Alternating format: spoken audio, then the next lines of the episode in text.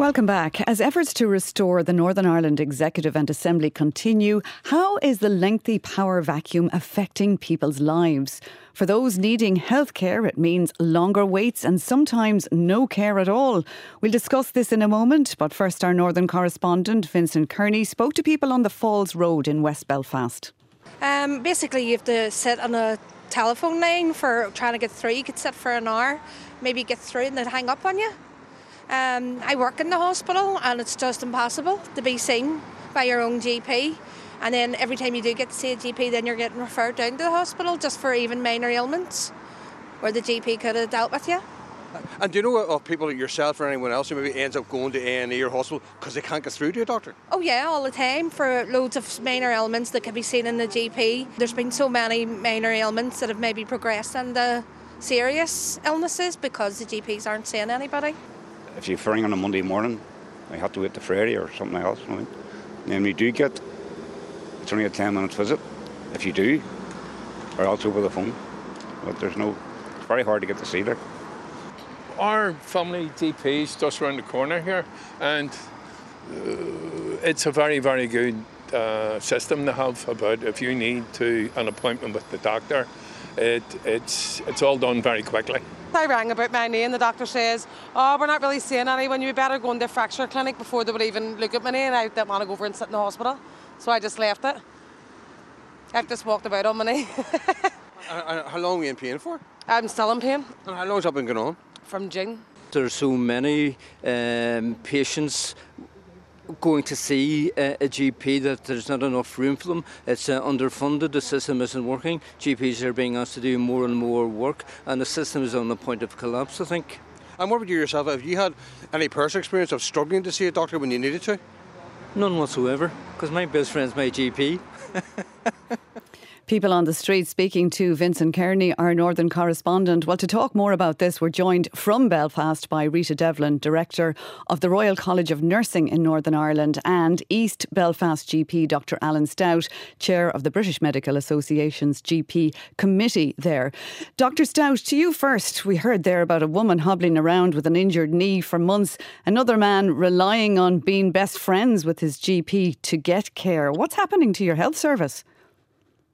Oh, Jibbers, the health service is in dire trouble uh, here, and people are struggling to access their GP. We we know that, um, and and it is the sheer volumes that we're getting. We have over two hundred thousand contacts, which is over ten percent of the population every single week. There's twenty thousand patients seen in general practice. Uh, face to face every single day, but we just don't have enough people. It's a, it's a simple numbers game. We don't have enough GPs and we don't have big enough teams uh, to see the huge amount of demand uh, that is out there. And and it is a struggle. It's a struggle for the staff, it's a struggle for the GPs, and, and we know it's a struggle for the patients too. And Rita Devlin, um, the Royal College of Nursing, is among those who signed a letter to the Northern Secretary, Chris Heaton Harris, talking about this, quote, alarming situ- situation. Are your patients in danger?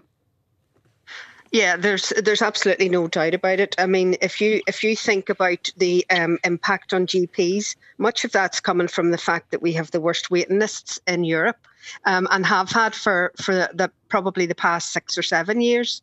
Um, and in those six and seven years, we've only had political leadership for around about two of those. So you can you can think to yourself that the fact that we have no government means that we're probably one of the worst off countries in terms of healthcare. Yeah, and Channel, Channel 4 News was reporting during the week, sorry to cut across you, that, that some people were waiting for up to five days at emergency departments before being admitted to a hospital. That's correct. And and the issue for that is every one of those patients, um, if you think about those, those are individual patients, and it is awful that they have to experience that.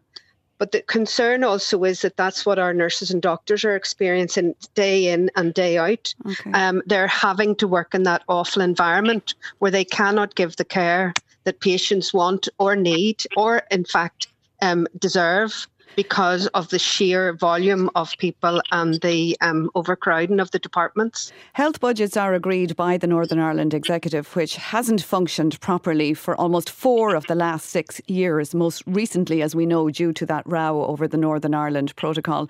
Dr. Alan Stout, is this political vacuum further paralysing your health service there?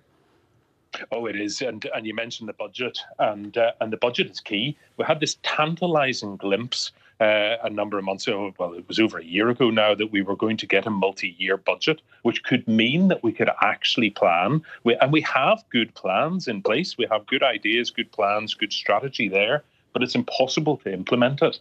Uh, and what has actually happened is that we don't even have or know the budget for this year. And what happens is we then revert purely to firefighting, uh, and there is no plan uh, instigated. So it's actually knocked us. The, the, the lack of budget this year, the lack of multi-year budget, has has actually knocked us back at least three years, if not uh, not longer than that. And you say the reforms needed are there. What, in your view, is the key thing that would ease the situation?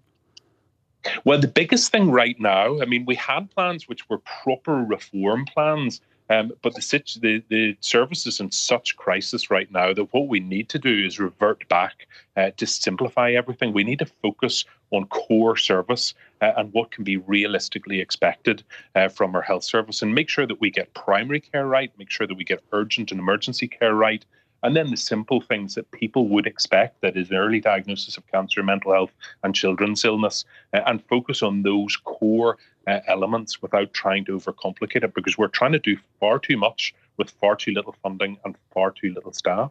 Rita Devlin, nurses in England and Wales are also at breaking point, all experiencing similar things despite there being a government in place there. Um, they're due to strike soon. Will nurses in Northern Ireland strike?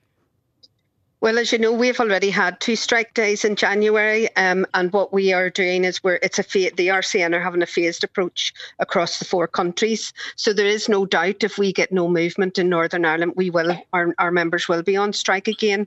But I think you have to remember that we're striking not just for pay, but also for safe staffing.